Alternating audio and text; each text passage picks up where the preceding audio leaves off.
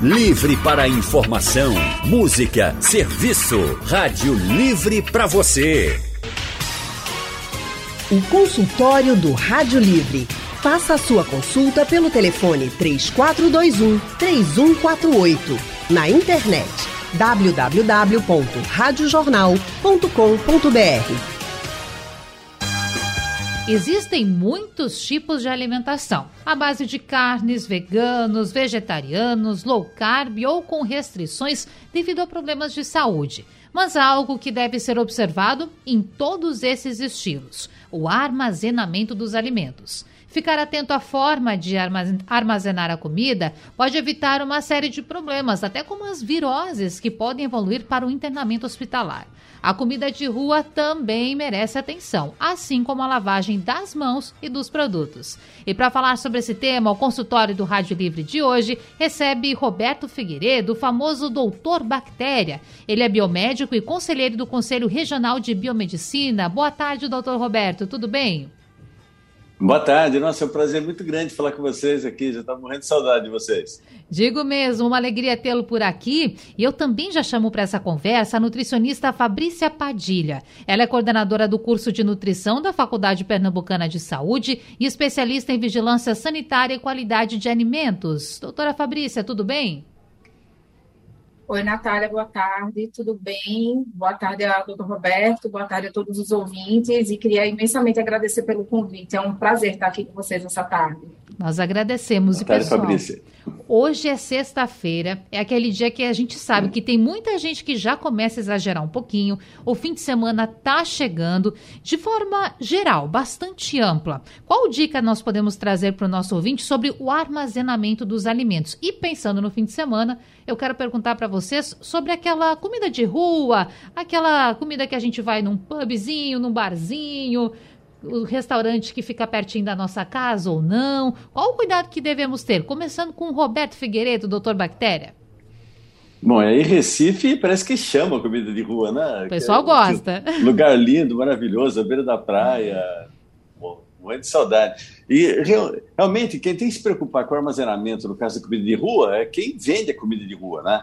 Que a comida de rua não foi feita para ser armazenada. É por isso que nós temos até poucos casos de intoxicação, poucos casos de diarreia devido à comida de rua. Que geralmente as pessoas fazem o quê? Elas, elas compram, comem na hora. Come na hora, come na beira da praia, come no barzinho, come na hora. Então, nós não damos tempo hábil para as bactérias, para os micro-organismos, para eles crescerem, que é o que acontece na nossa casa. Na, na, a nossa mãe, por exemplo, é culpada muito mais por intoxicações do que na, na, comida de rua. Por quê? Porque ela, dona de casa, ela pega comida, sobrou, no, sobrou do almoço, faz sobrou do almoço. Primeiro que ela tem aquela ideia que não pode comer, colocar comida quente na geladeira porque estraga a geladeira, porque a, a mãe dela falou para ela, a avó dela falou para a mãe, quer dizer, só por aí, que não tinha geladeira antes. Aí ela não, não coloca, deixa esfriar a temperatura ambiente, muitas vezes esquece, deixa até o jantar, e depois vai experimentar para ver se está boa, tem mania de cheirar, experimentar, sendo que aquelas bactérias que dão doença, elas não alteram as características do alimento. Então, no azedo, no fermento, no apodrece, então não vai pegar nunca pelo cheiro. E se vai colocar na geladeira, faz pior ainda, que coloca uh, coberto. Tudo que coloca na geladeira é sempre coberto. Isso é um erro muito grande, porque a geladeira funciona pela movimentação de ar frio. O ar frio tem que roubar o calor. Então você só cobre, só pode cobrir o alimento que você coloca na geladeira pelo menos depois de duas horas. Como é que você sabe que errou? Você dá uma olhadinha na tampa, se tiver com aquele suorzinho na tampa, é que você errou alguma coisa. Então, deixa eu aproveitar porque estou precisando dessa dica, inclusive, para minha vida, viu? Eu muitas vezes, quando preparo alimento ou depois de uma refeição, viu, doutor? Eu espero esfriar e aí, depois de um tempo, coloco a tampa e reservo na geladeira. Porém, a gente percebe ali no pote que fica essa fumacinha que você colocava. Então, qual é a melhor indicação? Pode guardar o, o alimento quente na geladeira, mas sem tampa?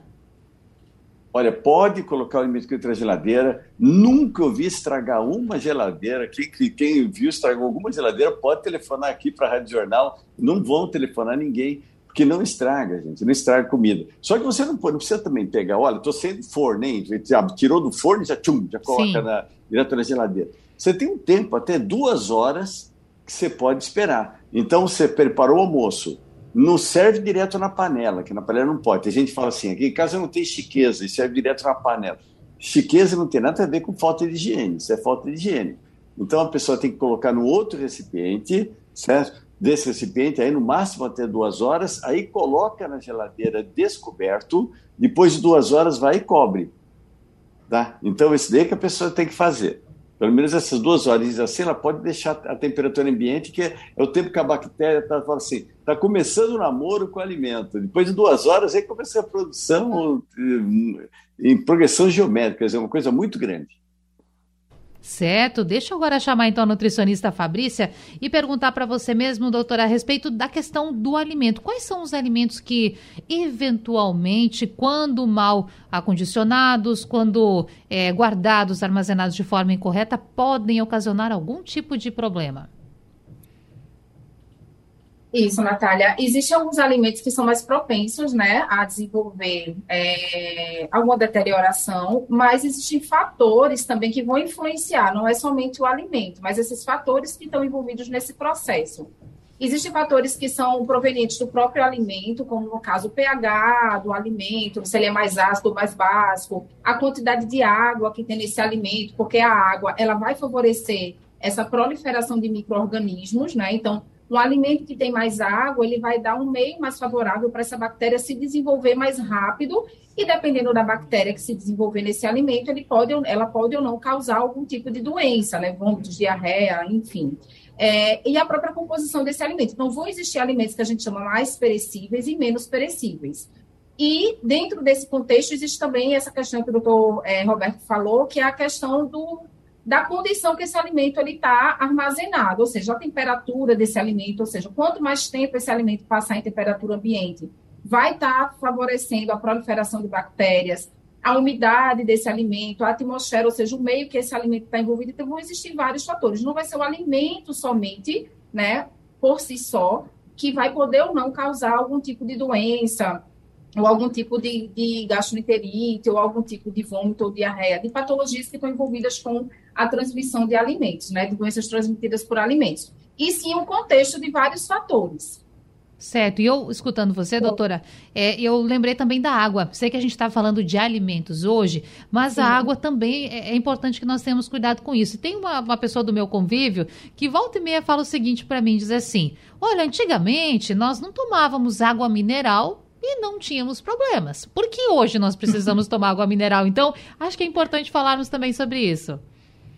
Sim, a qualidade da água é fundamental. Não adianta você ter todo um cuidado, né, na forma como você manipula seu alimento. Vou dar um exemplo bem básico, a lavagem das mãos, né? Então, não adianta eu ter todo um cuidado na procedência desse alimento, a forma como eu armazeno na minha casa, se a qualidade da minha água não é uma água potável, uma água que está livre né, desses micro-organismos, é, que se torne segura para a saúde humana. Então, se eu vou lavar a minha mão de forma correta, mas eu lavo numa água que não é uma água potável, não é uma água de procedência, eu vou estar tá contaminando as mãos e às vezes contaminando até mais do que estava antes. E essa mão contaminada é a que vai manipular o alimento, é a que vai estar tá tendo contato com o alimento e ela já vai estar tá levando bactérias para esse alimento também. Então, assim, a questão da conservação dos alimentos é um fator muito complexo que envolve é multifatorial, né? Então, são vários pontos que a gente tem que estar levando em consideração. E quando a gente passa para a questão dos estabelecimentos que comercializam esses alimentos, né, o cuidado, a atenção, o cuidado, né, com essa procedência, com a forma como esse estabelecimento, esse manipulador de alimentos, ele tem o cuidado com esse alimento que ele está produzindo, tem que ser bem maior, tem que ser redobrado, porque senão pode levar a sérios problemas à saúde. Certo, assunto muito pertinente, temos muita coisa para perguntar para vocês. Aliás, o ouvinte também vai perguntar. Eu já quero falar aqui dos nossos contatos, o WhatsApp que está esperando a sua mensagem, 991478520 e o nosso telefone para você ligar e tirar a sua dúvida ao vivo no 3421 3148. Pessoal, eu tenho uma dúvida por aqui para fazer para vocês uma pergunta melhor, que é o seguinte: eu quero direcionar essa questão para o nosso doutor Bactéria. Por exemplo, quando a gente vai na feira, vai no mercado, compra legumes, muitas vezes a cenoura, a batata tá fora da geladeira, mas quando a gente chega em casa, coloca na geladeira. Então eu pergunto, é correto fazer isso? Bom, o que acontece? Você sabe que dá até para filosofar né, nessa história viu, de estocagem de alimentos, que é interessante. que, na verdade, nós comemos restos das pragas. E essa é a pura realidade. Né? Que quando o alimento está no, no, campo, por exemplo, quem chega primeiro lá, quem são? São as pragas. Né? O que sobrar é colhido, vai para o entreposto. Do entreposto, quem chega primeiro são as pragas, ratos, pragas, tá? o que sobrar vai para uma feira. E, e depois nós compramos e nós fazemos todo o possível para esconder das pragas, para ver se sobra mais para a gente. E, e, praga aqui a gente pode até falar até das bactérias, dos germes, né, que existem, né, aqueles que deterioram, que são, não deixam de ser pragas, né, esses, desses deteriorantes que estragam, que dão doenças alimentares, né.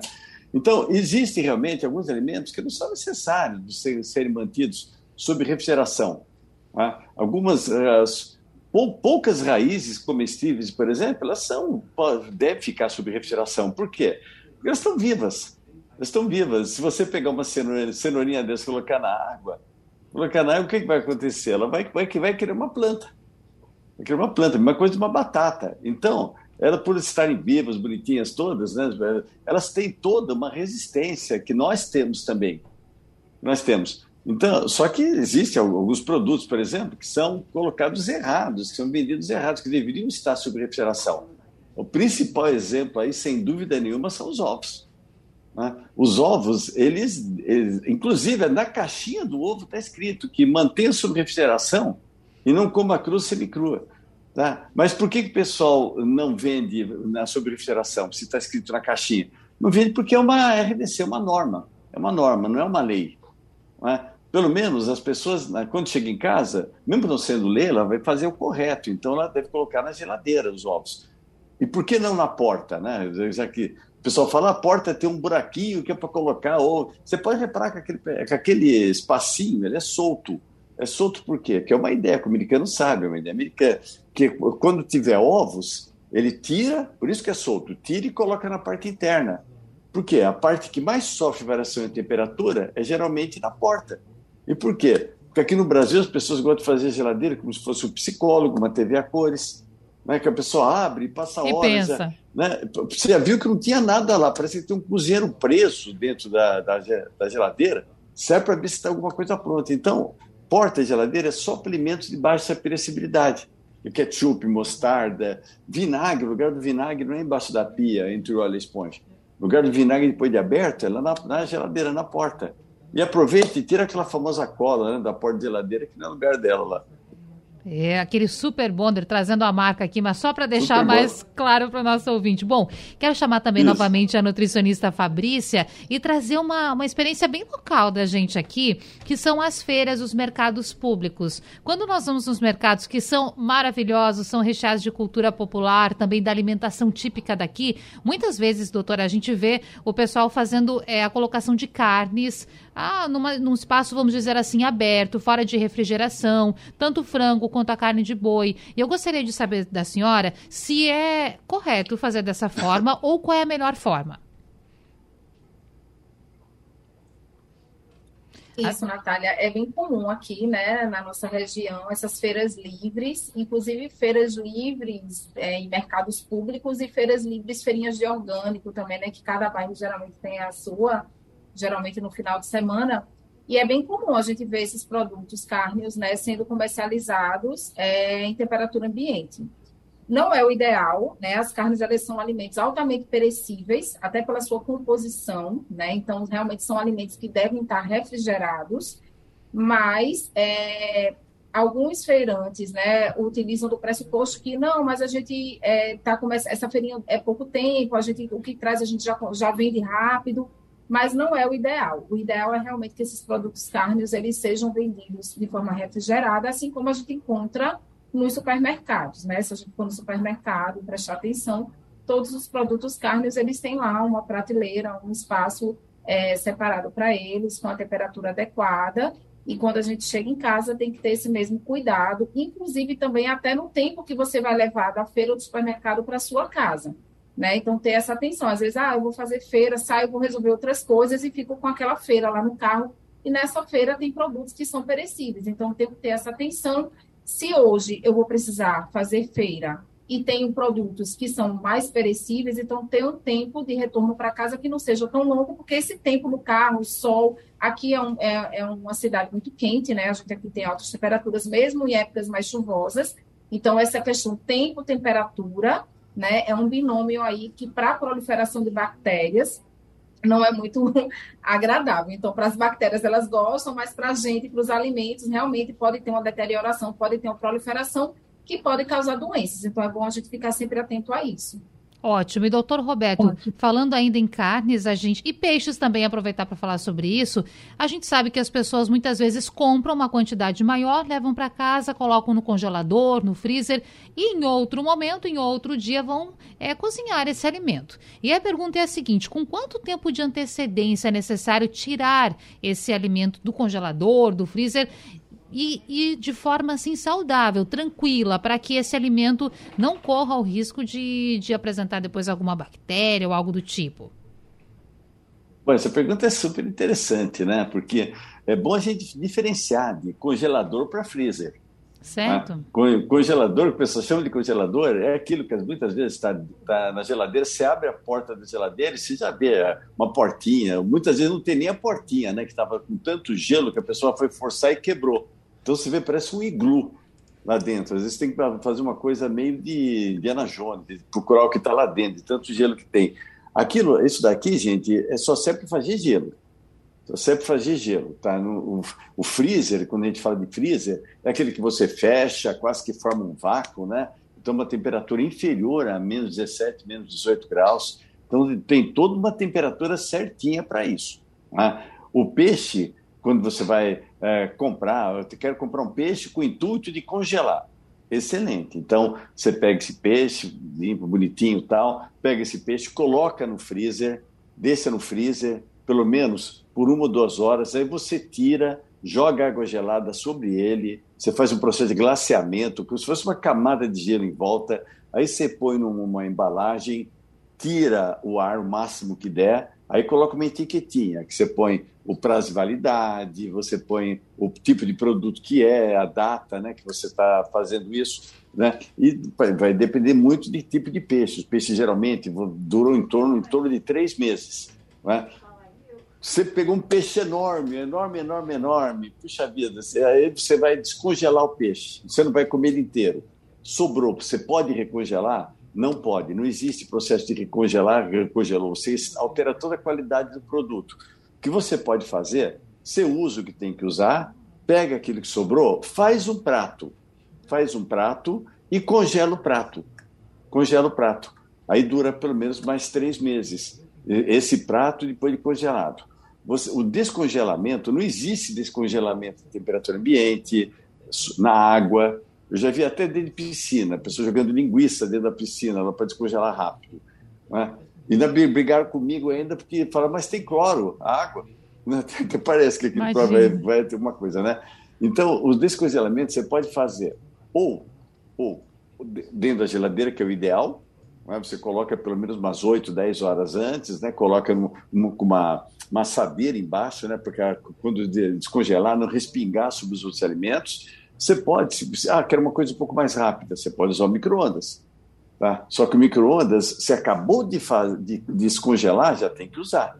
Você vai ter partes, partes congeladas, partes ainda frias em contato com partes cozidas, que é perigoso. Né? Ou então você pode pegar, por exemplo, uma, um filé, um filé de peixe, por exemplo, já colocar direto na chapa. Direto na chapa. Não vai ter tanta alteração assim em si. O que não pode realmente fazer é a temperatura ambiente, em água, né? dentro dessas, dessas formas disso aqui, que aí é perigoso. Certo. Vamos despedindo já da nutricionista Fabrícia Padilha, ela que vai nos deixar um pouquinho antes, mas doutora, foi muito bom tê-la por aqui. Quero agradecer e desejar uma boa sexta-feira, um bom fim de semana. Bom, perdemos o contato, eu acho, mas fica aqui o nosso agradecimento à nutricionista Fabrícia Padilha, que participou do programa, e o doutor Bactéria, Roberto Figueiredo, continua conosco. Doutor, nós temos uma ouvinte na linha, que é a Maria José de São Lourenço da Mata. Vamos ouvi-la. Maria, boa tarde. Boa tarde, todos vocês aí, viu? Uma feliz tarde para vocês. Igualmente. A gente, por exemplo, agora, agora eu fui tirar um macarrão para cozinhar, aí estava cheio daquele bichinho preto que fica quando a gente demora um pouquinho a, a tirar aquela, aqueles alimentos. Aquilo ali, se a gente pode cozinhar tirando aquele bichinho ou não, porque daquele tempo muito antigo, minha mãe chamava aquele de polia. Não sei se é esse o nome que se dá aquele bichinho, viu? Obrigada, estou escutando a resposta. A gente agradece, Maria. Doutor Roberto, já aconteceu comigo, viu? Esperei um tempinho a mais ali para cozinhar, inclusive aconteceu com a massa ou com o macarrão, muda muito a forma como as pessoas chamam, e é aconselhável a gente cozinhar esse alimento, mesmo apresentando esses bichinhos que a Maria comentava? Não aconteceu só com você também, não, viu? Aconteceu com um monte de gente. Um monte. Praticamente, né? Todo mundo que está ouvindo a gente deve ter dado um problema. Você lembra que eu falei para você que quem que chega primeiro no nosso estoque? Chega as pragas. É. As pragas chegam e a gente tenta fazer todo o possível para que não dê condições para que elas fiquem, né? Então, uma das coisas que nós temos que fazer, por exemplo, é só comer dentro do prazo de validade.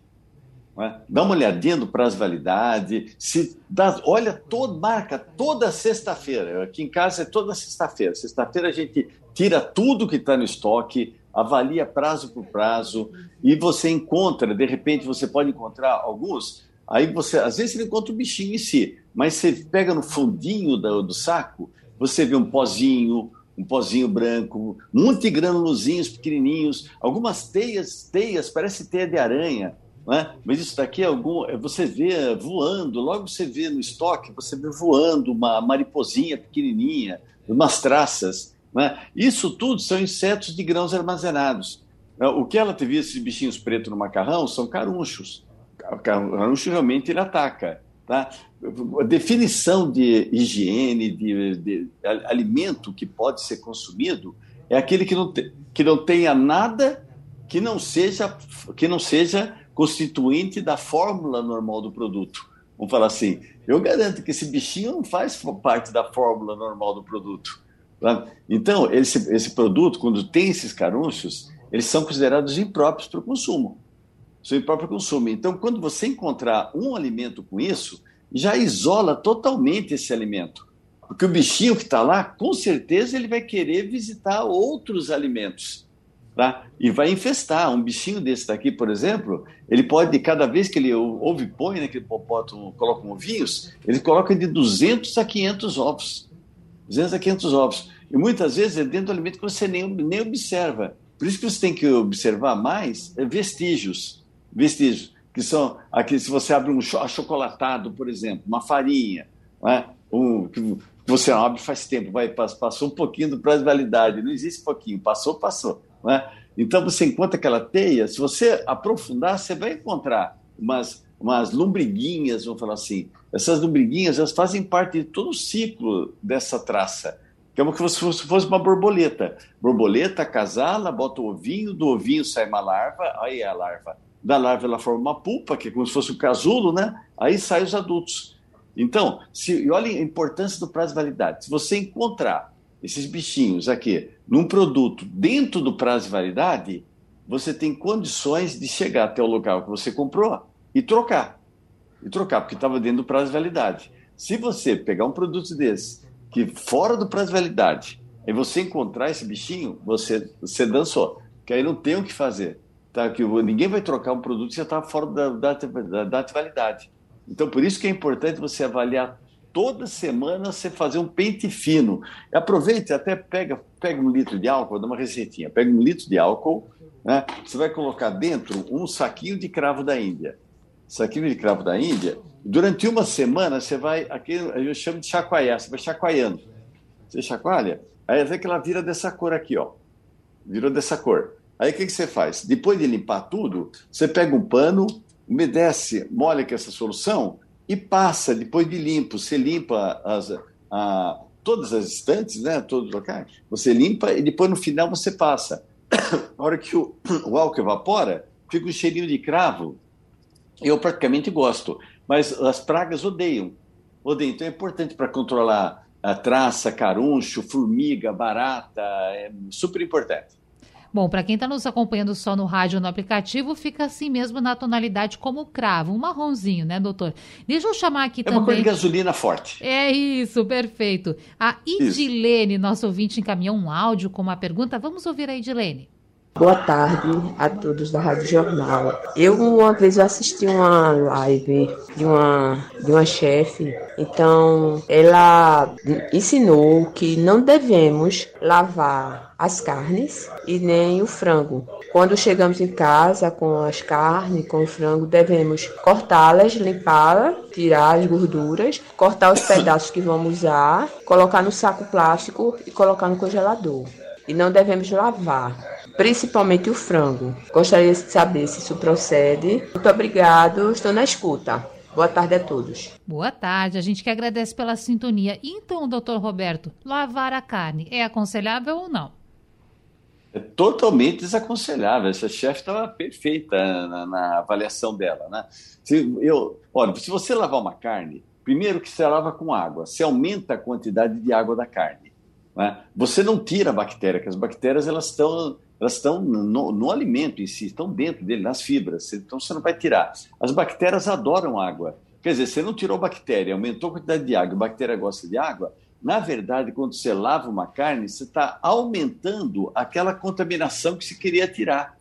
Né? Aquelas bactérias que, veio da, que vieram da, da mão do açougueiro, que caiu no chão, aquele negócio todo só vai aumentar. Sem falar que ainda vai piorar ainda, que cada vez que você lava uma carne, você espalha os germes contaminantes até pelo menos dois metros do local que você está lavando.